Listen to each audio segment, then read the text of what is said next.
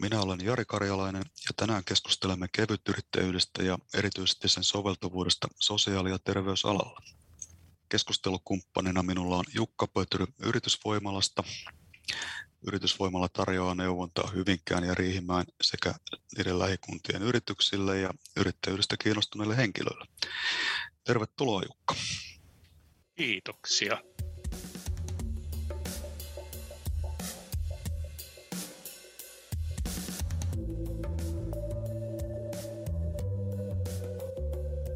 Tämä on Joku muu mikä podcast. Pohdintoja sotekentän nykytilasta ja tulevaisuudesta. Kertoisitko aluksi hieman omasta taustastasi? No lähitausta, tai no lähi, mutta viimeisimmät, niin olen ollut Uusyrityskeskuksen yritysneuvojana jo pitkään, yli 15 vuotta ensin Lahdessa ja sitten Hyvinkään Riihimäen seudulla ja sitä ennen erinäköisissä kouluttajakonsultointi- ja, ja tehtävissä ja yrittäjänäkin. Mutta valtaosan ajastani olen kuitenkin ollut alkavien yritysten ja usein erityisesti näiden yhteisyritysten osuuskuntien ja tämmöisten kanssa tekemisissä. Ja tässä muistutuksena tai huomautuksena mainitsit, että olen yritysvoimalasta, niin yritysvoimala on tosiaan tämän alueen yrityspalveluyhtiö, mutta yritysvoimalla myös pyörittää paikallista uusyrityskeskusta, eli nämä alkavat yrittäjät on meidän leipää. Vielä jossain sanon, niin, niin tämän päätoimeni lisäksi niin tota, osuuskuntasektorilla olen olen ä, osuustoimintayhdistys Coop Finlandin aktiivijäsen, eli Coop Finland pyrkii ajamaan näiden pienten osuuskuntien etuja suhteessa esimerkiksi valtiovaltaan annetaan lausuntoja ja otetaan kantaa asioita. Ja toimii myös jäsenenä tämmöisessä IDECOP-osuuskunnassa, joka on, on konsultti tai konsultoi, tutkii ja kouluttaa osuustoiminnan yhteiskunnallisten ja yhteiskunnallisten yritysten alalta pääosin. Sinulla on siis pitkä ja monipuolinen kokemus aloittavien yrittäjien neuvonnasta.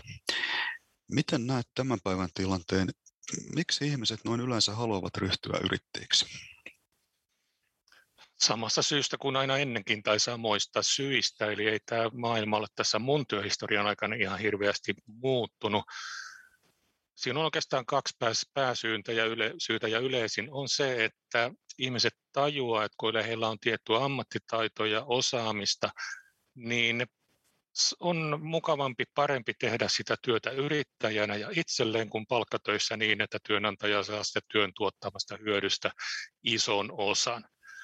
Voi olla siis parempi ansiotaso tai parempi vaikuttamismahdollisuus siihen omaan työhön.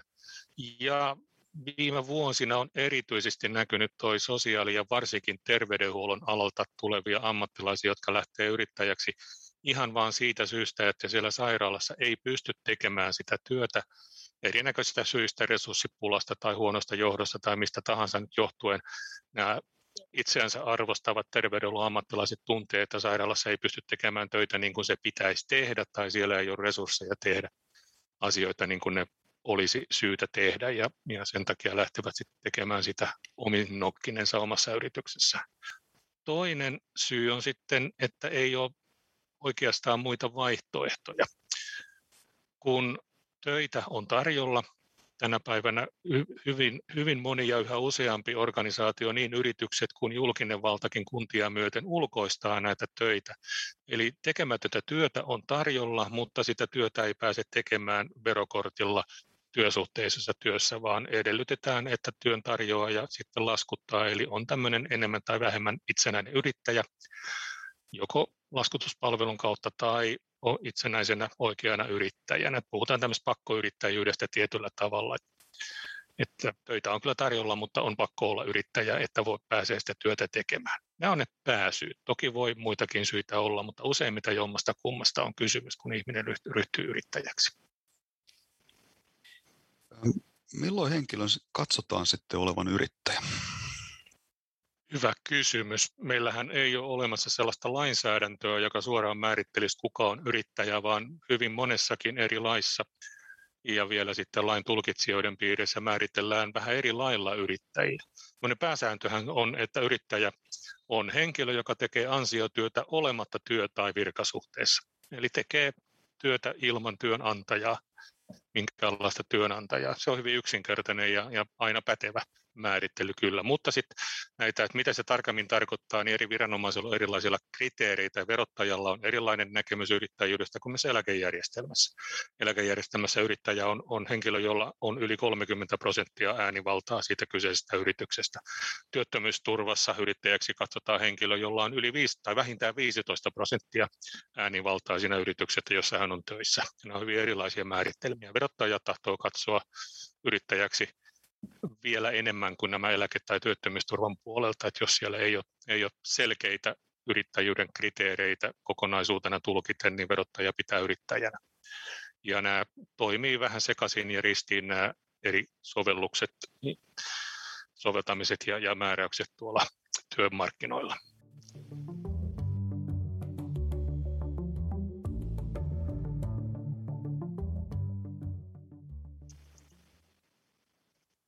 Tämä sosiaali- ja terveysala on tosiaan yksi niistä toimialoista, joiden työvoiman tarve tulee olemaan suuri ja yrittäjyyden ja myöskin kevyt yrittäjyyden toivotaan tuovan siihen jatkossa helpotusta. On arvioitu Terveyden ja hyvinvoinnin laitoksen toimesta, että alalla tullaan tarvitsemaan seuraavien 15 vuoden aikana lähes 200 000 uutta työntekijää. Ja nykyisillä koulutusmäärillä kyetään vain tämänhetkisen työvoiman määrän ylläpitämiseen, mutta jatkossa tarve tulee siis edelleen kasvamaan. Miten sinun mielestäsi yrittäjyys sopii sosiaali- ja terveysalalle? Sehän on noin historiallisesti lähtenyt enemmänkin julkisen sektorin palveluista liikkeelle. Joo, ja iso osahan sitä vieläkin on julkisen sektorin, palvelu, sektorin palvelua, Toki on poliittisiakin intohimoja saada sinne yksityisen sektorin palveluntarjoajat siinä tasavertaisesti rinnalle, jos muistetaan me nykyistä edellisen hallituksen sote-uudistus tavoitteita, jotka eivät sitten toteutuneet, mutta sinänsä yrittäjyys sopii kyllä myös palveluihin oikein hyvinkin. Siellä vaan on tiettyjä ähm, reunaehtoja ja tiettyjä menettelytapoja, jotka sitä hiukan välillä hankaloittaa, ja yksi on tai sanotaan, että, että sitä käytetään tosi paljon eräänlaisena alihankintana. Ne kunnat esimerkiksi ostaa tosi paljon erilaisia sosiaali- ja terveydenhuollon palveluita yksityisiltä yrityksiltä, joko siitä syystä, että kunnan omat tuotantoresurssit ei riitä, tai että muutenkin, muuten vaan katsotaan paremmaksi esimerkiksi vanhus- tai, tai lastensuojelupalveluita tai ihan vaikka yleislääkäripalveluita tietyissä tapauksessa, niin saadaan tehokkaammin ja paremmin sieltä yksityisiltä ostamalla.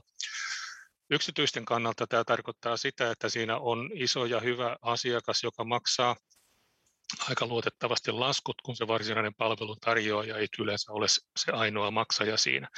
Mutta tämän yrittäjän kannalta tarkoittaa myös sitä, että julkinen valta väkisin lainsäädännön perusteella joutuu silloin tällöin kilpailuttamaan nämä palvelut ja semmoista jatkuvuutta ei sitten kuitenkaan ole, kun se ehkä kolmen neljän vuoden kunkin kilpailutuskauden sopimus ja sen jälkeen katsotaan uudestaan, että kuka ne seuraavalla kilpailutuskaudella ne palvelut tarjoaa. Ja tämä tuottaa tietysti tiettyä epävarmuutta siihen toimintaan. Mutta taas ammattilaisen kannalta niin, niin on, kuten aikaisemminkin totesin, niin monasti paljon järkevämpi sen itse työn, päivittäisen työn tekemisen kannalta se oma tai yhteisesti omistettu yritys, jossa ei ole samanlaista mahdottomuutta vaikuttaa siihen omaan työhönsä kuin näissä suurissa julkisissa laitoksissa. Se on edelleen hyvin tärkeä asia, se vaikuttamismahdollisuus omaan työhönsä. Ja sosiaalipalveluissa tosiaan voitaisiin tätä tulevaa ja arvioitua työvoimapulaa ja tälläkin hetkellä olemassa olevaa työvoimapulaa kyllä paljonkin helpottaa, mikäli tätä järjestelmää vähän viilattaisiin sellaiseen kuntoon, että siellä esimerkiksi terveydenhuollon ammattilaisten muodostamat isot, isommat yhteisyritykset, osuuskunnat tai vastaavat voisi olla tuottamassa niitä palveluita ja, ja nämä lain velvollisuuden, velvollisuudesta sosiaaliterveyspalveluita mm, tilaavat erinäköiset sote-alueet tai nykyiset kunnat, joilla on siis velvollisuus tuottaa ne palvelut, mutta ei välttämättä ole velvoissa tuottaa, tehdä niitä itse, toteuttaa itse. Saataisiin tämmöinen järjestelmä, jossa, jossa ihmiset, ammattilaiset itse saisi päättää, miten se käytännössä toteutetaan ja, ja kunnat ja tulevat sote-alueet sitten ostaisi sen palvelun sellaisena, kun, kun nämä järjestäjät, toteuttajat sen itse haluavat tehdä.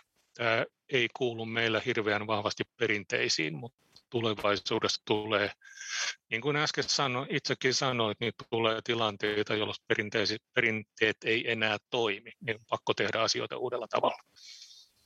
Aivan. Tässä ollaan varmastikin isojen ratkaisujen edessä jatkossa.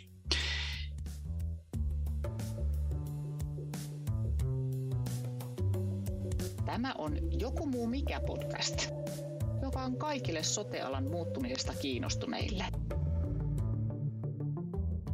Jos ajatellaan sitten ihan, ihan yksittäistä alan toimijaa, niin viime vuosina on tällainen kevytyrittäjyys äh, noussut yhdeksi ratkaisuksi. Miten itse näet, onko kevytyrittäjä mielestäsi sitten ihan oikea yrittäjä? Jos tarkoitat kevytyrittäjällä sellaista ammattilaista, joka tuottaa sitä palvelua olematta itse missään kauppa- tai ennakkoperintä- tai muussa rekisterissä, eli käyttää näitä laskutuspalveluita, joiden nimissä ja Y-tunnuksella se lasku sitten loppuasiakkaalle lähtee, niin tarkkaan ottaen tämmöinen henkilö ei ole yrittäjä, ja useinhan se on se tarkoituskin, miksi näitä laskutuspalveluita käytetään, että ei tarvitse ottaa sitä yrittäjän statusta itselleen, mikä on hyvä asia silloin, jos esimerkiksi on osittain työttömyysturvavarassa, niin ei, ei tota, niin pahasti vaarana sitä omaa työttömyysturvaansa, kun pysyy työntekijän status. Ja, ja sitten pystyy kuitenkin tekemään niitä töitä. Tällainen kevytyrittäjyys on erinomaisen hyvä palvelu lähteä kokeilemaan melko pienellä riskillä sitä, että onko niille omille palveluille kysyntää ja minkälaisella hinnalla niitä voitaisiin kaupaksi ja, ja onko se kysynnän hinnan suhde sellainen, että se voisi olla olla sitten kannattavaa toimintaa jatkossa. Ja aika moni kevyt yrittäjä sitten siirtyy ihan oikeasti yrittäjäksi, kun on todennut siinä kokeiluvaiheessa, että tämähän on ihan hyvä juttu. Ei toki kaikki, että osa niistä jatkaa ihan päätoimisesti kevyt yrittäjänä, kun ei vitsi ottaa sitä yrittäjästatusta kirjanpito ja muina velvollisuuksineen. Mutta sitten toisaalta, kun äsken sanoin, niin eläkejärjestelmä on sitten katsoo tätä asiaa eri, eri tavalla, kun nykytulkinnan mukaan kevyt yrittäjä ei ole työsuhteessa, eli hän ei ole palkansaaja, niin sitten eläkejärjestelmässä hän on yrittäjä, vaikkei olisikaan sitä Y-tunnusta, kun laskutuspalvelut eivät maksa eivätkä tilitä työntekijöistään tai näistä kevytyrittäjistä työntekijöiden eläkemaksua, niin silloin tämmöinen kevytyrittäjä on lain mukaan ihan itsevelvollinen ja nykytulkinnan mukaan itsevelvollinen ottamaan sen yrittäjäeläkevakuutuksen, mikäli sen YEL-vakuutuslain rajat ylittyvät. Ja sitten taas verottaja pitää tällaista kevytyrittäjää palkansaajana ja edellytyksenä on verottajan kannalta, että se laskutuspalveluyritys maksaa sen verokorttipalkkana tälle kevytyrittäjälle sen palkan niiden omien palvelumaksujensa jälkeen. Eli taas ollaan tämmöinen velinputoaja. Palkanmaksun ja verotuksen suhteen on palkansaaja, eläkejärjestelmässä on yrittäjä, niin onko tämä nyt sitten yrittäjä vai ei? Se on vähän miten sitä katsoo. Se on, on mielenkiintoinen kysymys. Viittasit tuossa tuohon eläkevakuutukseen. Millaisia vakuutuksia kevytyrittäjä sitten tarvitsee noin muuta? No sen pakollisen, mikäli tosiaan se YL-vakuutusrajan tuloraja vähän yli 8000 euroa tänä vuonna ylittyy, tai se itse asiassa tuloraja, vaan sen työn arvo, mitä siinä yritystoiminnassaan käyttää, on se, mitä lain ja vakuutusyhtiöiden mukaan mikä se tuloraja tai minkä mukaan se tuloraja menee. Mutta joo, mitä muita vakuutuksia kuin se mahdollinen YL, niin pitää muistaa, että kevyt yrittäjä, kun ei ole työsuhteessa siihen laskutuspalveluun, niin laskutuspalveluyritys ei myöskään ota näille kevytyrittäjille mitään vakuutuksia, mitkä normaali työnantaja lähinnä tapa, pakollinen tapaturmavakuutus, henkivakuutus ja työttömyysvakuutusmaksut. Näistä pitää kevyt yrittäjän huolehtia itse. Joillain kevyt yrityspalvelulla toki on jonkunnäköisiä ryhmä vastuuvakuutuksia näitä kevytyrittäjiä varten, mutta se pitää aina selvittää, että onko se jo ja eikö ole, kuuluuko se siihen palveluun. Ja jos ei sitä ole kenenkään muun puolesta järjestetty vastuuvakuutusta esimerkiksi ja tapaturmavakuutusta, niin ne pitää itse huolehtia. Eli sosiaaliturva on hyvin pitkästi omissa käsissä niin kuin yrittäjälle. Tässäkin mielessä kevyt yrittäjyys alkaa, alkaa lähestyä yrittäjää Aivan. Ja nyt digitalisaatio on mahdollistanut, että monet tämmöiset perinteiset yrittäjät niin keskittyy aika paljon siihen omaan ammattiosaamiseen ja, ja helpottaa sitten myyntiä ja markkinointia ulkoistamalla se jollekin sähköiselle alustalle. Tilitoimistot hoitaa, hoitaa kirjanpidon ja niin edelleen. Että et näin toiminnalliselta kannalta niin, niin tota, nämä erot ei välttämättä ole kovin suuria. Mutta mitä sitten pitäisi huomioida muuta, kun, kun haluaa ryhtyä kevytyrittäjäksi ja onko yrityspalveluista tässä yhteydessä apua? No yrityspalvelusta ainakin on apua. Uusyrityskeskukset alkavia yrittäjiä kyllä neuvoo ja asiakaskuntaan kuuluu myös kevytyrittäjät. Jos haluaa kevytyrittäjäksi, niin paikalliseen uusyrityskeskukseen voi ottaa yhteyttä ja sopia tapaamisen ja, ja pyytää apua. Ja usein mun asiakaskunnassa niin siinä mietitään, että onko tässä kohtaa nyt parempi pistää se oma toiminimi tai oma osakeyhtiö vai, vai olisiko tässä vaiheessa se kevyt yrittäjyys kuitenkin parempi vaihtoehto. Ja koko ajan useammin on, on se tilanne, että se kevyt yrittäjyys on parempi vaihtoehto, kun se toiminta on sen verran pientä, vaatimatonta tai epävarmaa, että sitä yrittäjyyden statusta ja riskiä sen mukana ei sitten haluta ottaa tai se ei ole järkevää. E-, eli kannattaa ja pitää tehdä ihan samanlaiset liiketoimintasuunnitelma, kannattavuuslaskelmat, myyntilaskelmat kuin oikeakin yrittäjä, jos lähtee kevyt yrittäjän. Että senkin takia, että osaa hinnoitella itsensä oikein. Kuinka paljon siitä tunnista tai kappaleesta, mitä sitten myykään, niin kuinka paljon siitä pitää saada – asiakkaalta laskutettua kaikkien ne kuluiden ja arvonlisäveroinen, että sitä itselle jää sitten semmoinen palkka, että sitä kannattaa tehdä. Ja se ei nyt ole mitenkään itsestään selvää ja mistään taulukosta katsottavissa, että mitä milläkin ammattikunnalla se laskutushinta pitää olla. Eli kyllä se suunnittelu ja valmistautuminen on tässä ihan yhtä tärkeää kuin perinteisessä yrittäjämallissa. Ja uusyrityskeskukset muun muassa on, on sitä varten olemassa, eikä edes maksa mitään meidän palvelut. Se on hyvä kuulla, että jotain vielä tässä maailmassa saa ilmaiseksi. Meillä on erityisen mielenkiinnon kohteena nyt tämä sosiaali- ja terveysala, joka sinänsä työllistää varsin hyvin tällä hetkellä, mutta monet kokevat sen hyvinkin raskaana. Miten näet tämän kevytyrittäjyyden sopivan sitten sosiaali- ja terveysalalle? Riippuu vähän siitä, mitä sillä sosiaali- ja terveysalalla tarkoitetaan. Jos, jos on kyse ihan alan ammattilaisten tarjoamasta terveyspalvelusta, tai lainmukaisesta yksityisestä sosiaalipalvelusta, niin kevytyrittäjyys ei taida oikein sopia, koska tällaisen terveyspuolella eli terveydenhuollon ammattilaisten rekisteristä löytyvä, jotta hän voi saada edes luvan harjoittaa terveyspalvelua tai että se ilmoitus, jos se on ilmoituksen eikä luvanvaraista toimintaa, niin kuin kaikki terveyspalvelu jompaa kumpaa on, niin ei tätä ilmoitusta voi tehdä, jos ei sillä ilmoittajalla ole Y-tunnusta ja ennakkoperintärekisteröintiä. Eli puhdas kevytyrittäjä ei, ei välttämättä onnistu tekemään sellaista ilmoitusta, että olisi mahdollista laillisesti harjoittaa näitä palveluita. Toki siellä sitten laajasti ottaen on, on näitä sosiaalihuollon täydentäviä palveluita, kuten kotisiivous tai asiointipalvelut tai tämän kaltaiset, jotka ei ole vaadi ilmoitusta, niin siellä voidaan kyllä tehdä kevytyrittäjänäkin töitä. Mutta ei näitä varsinaisia ammattilaisten töitä mun mielestä voi lainkaan tehdä kevytyrittäjänä. Ainakin esimerkiksi Valviran neuvontasivuilla lukee, että, että tota, sosiaalipalvelua ei voi, voi tehdä ilman Y-tunnusta. Se oli selkeä rajaus. Miten muuten, jos kevytyrittäjänä toimiva henkilö itse sairastuu eikä voi työskennellä, niin millaisessa tilanteessa hän silloin sitten on? Jos on siis kevytyrittäjä ilman Y-tunnusta, puhdas kevytyrittäjä, niin silloin tulee Kelan normaalien sairauspäivärahojen piiriin, jos ei ole niitä omia vakuutuksia. Esimerkiksi kevytyrittäjä, niin kuin äsken sanoin, niin olisi syytä huolehtia siitä omasta vakuutusturvastaan ottamalla se sairaskuluvakuutuksen ja tapaturmavakuutuksen ja niissä sitten ehtojen mukaan. Ja mitä sinne haluaakaan, niin voi saada päivärahaa vaikka heti. Mutta muuten on normaalisti Kelan päivärahan piirissä ja siinä on tietty oma vastuuaika. Oliko se nyt peräti yhdeksän päivää tai jotain ennen kuin Kelasta voi saada korvausta ja sitten päivärahan määrä tämmöisellä kevyttyyrittäjällä riippuu niistä vanhoista verotiedoista löytyvistä ää, tulotiedoista ja sen perusteella Kela laskee sen päivärahan. Sitten jos on Y-tunnuksellinen yrittäjä ja, ja tota, siellä on riittävän suuri sen YEL-vakuutuksen ää, tulo, vuositulo, niin sitten on, on tota vähän paremman Kelan turvan piirissä, että varsinaisella yrittäjällä on vain yksi omavastuupäivä siinä sairastumisessa ja sitten saa sen toisesta päivästä alkaen siitä YEL-vakuutuksen vuositulosta laskettua päivärahaa. Ja siinäkin pystyy silloin YEL-vakuutuksen vuositulon määrittelyllä vaikuttamaan siihen, kuinka suurta korvausta saa.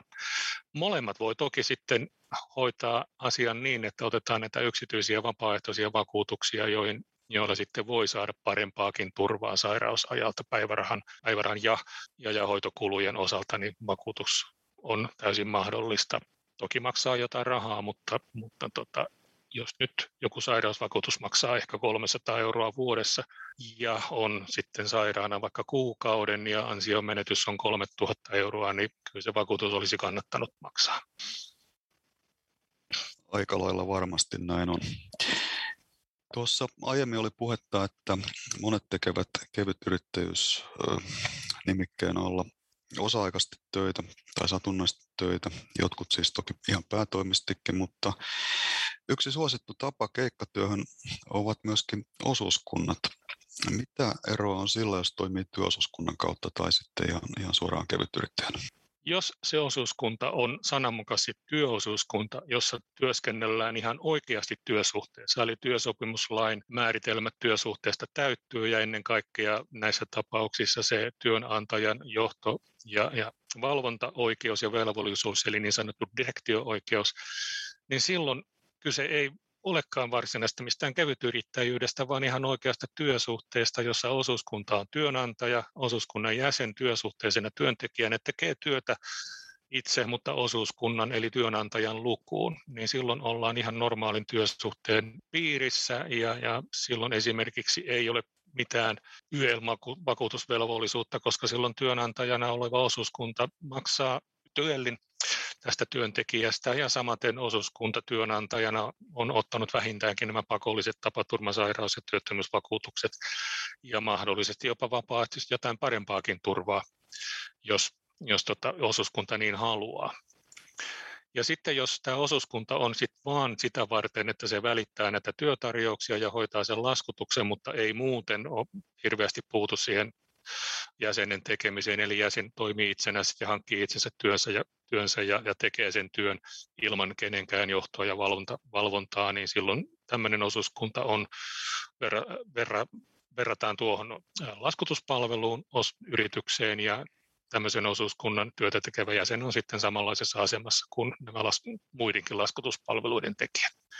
Ne riippuu siitä, jos se on oikea työosuuskunta, niin silloin kaikki on ihan kunnossa ja, ja myöskin esimerkiksi työttömyysturvaan vaadittava työssäoloehto kertyy, koska siinä on kysymyksessä työsuhde, mitä taas perinteisessä laskutuspalvelussa ei katsota olevan. No niin, siinä on sitten ihan selkeä ero näiden kahden välillä.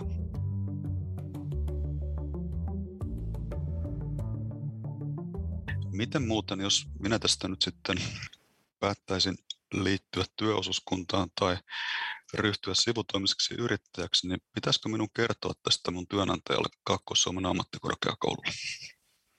Pitää kertoa. Jos olet mm, työsuhteinen työntekijä siellä, niin sua koskee työsopimuslaki, jossa suoraan sanotaan, että työntekijä ei saa ilman työnantajan lupaa tehdä sellaista työtä tai, tai suoraan tai välillisesti hoitaa, tehdä yrittäjänä työtä, sellaista työtä, joka voi vahingoittaa työnantajaa, eli käytännössä ei saa tehdä työnantajan kanssa kilpailevaa työtä. Ja se on ihan selkeä pykälä, siinä ei ole mitään tulkinnanvaraa, eli työsuhteessa saa toki siis tehdä muitakin töitä kuin työnantajan työtä, mutta ei sellaista, joka kilpailee työnantajan kanssa. Jos sitten olet siellä ammattikorkeakoulussa virkasuhteisena, niin sitten pitää, ei pelkkä ilmoitus riitä, vaan pitää saada sivutoimilupa tai vähintäänkin tehdä sivutoimi-ilmoitus ennen kuin voi tehdä yhtään mitään työtä, kilpailisi tai ei. Tämä on hyvä pitää kyllä mielessä. Ihan sitten näin lopuksi Jukka, niin mitä haluaisit sanoa sellaiselle henkilölle, joka nyt sitten harkitsee sosiaali- ja terveysalan kevytyrittäjänä toimimista? No jos mulle tulee tämmöinen asiakas, niin minä ensimmäisenä kysyn, että no mikä koulutus ja pätevyys sulla on, koska siellä sote-alalla tosiaan vaaditaan niitä pätevyyksiä sosiaalipuolella vähintäänkin se lähihoitajan koulutus ja sitten terveydenhuollon puolella sitten riippuen sitä, mitä tekee, niin erilaisia alkaen sairaanhoitajasta tai no joskus lähihoitajakin voi kelvata tiettyihin asioihin tai lääkäri, riippuen mitä tekee.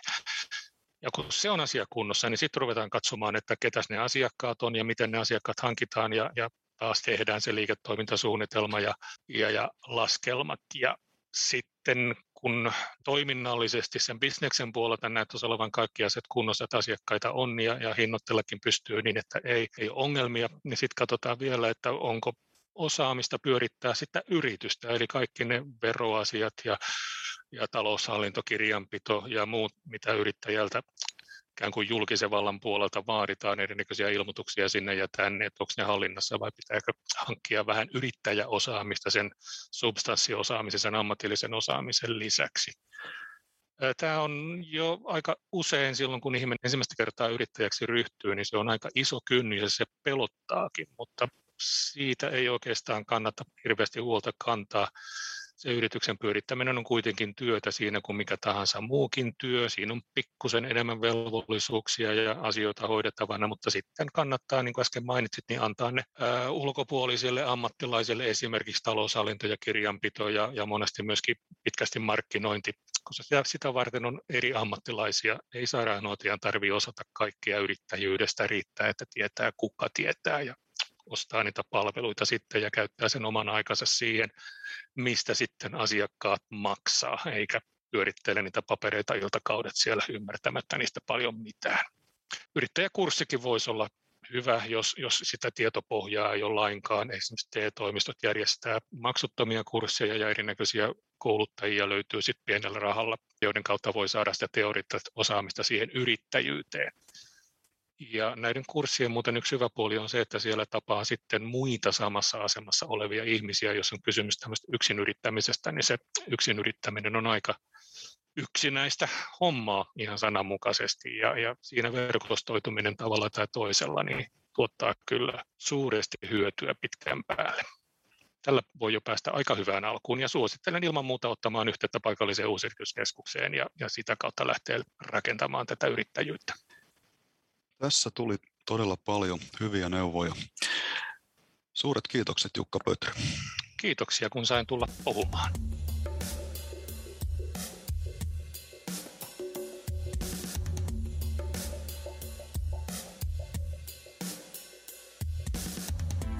Kuuntelit Joku muu mikä podcastia. Se on tuotettu valtakunnallisessa Kemusote-hankkeessa, jota rahoittaa sosiaali- ja terveysministeriö Euroopan sosiaalirahastosta. Tutustu hankkeeseen verkkosivulta jam.fi kautta kemusote.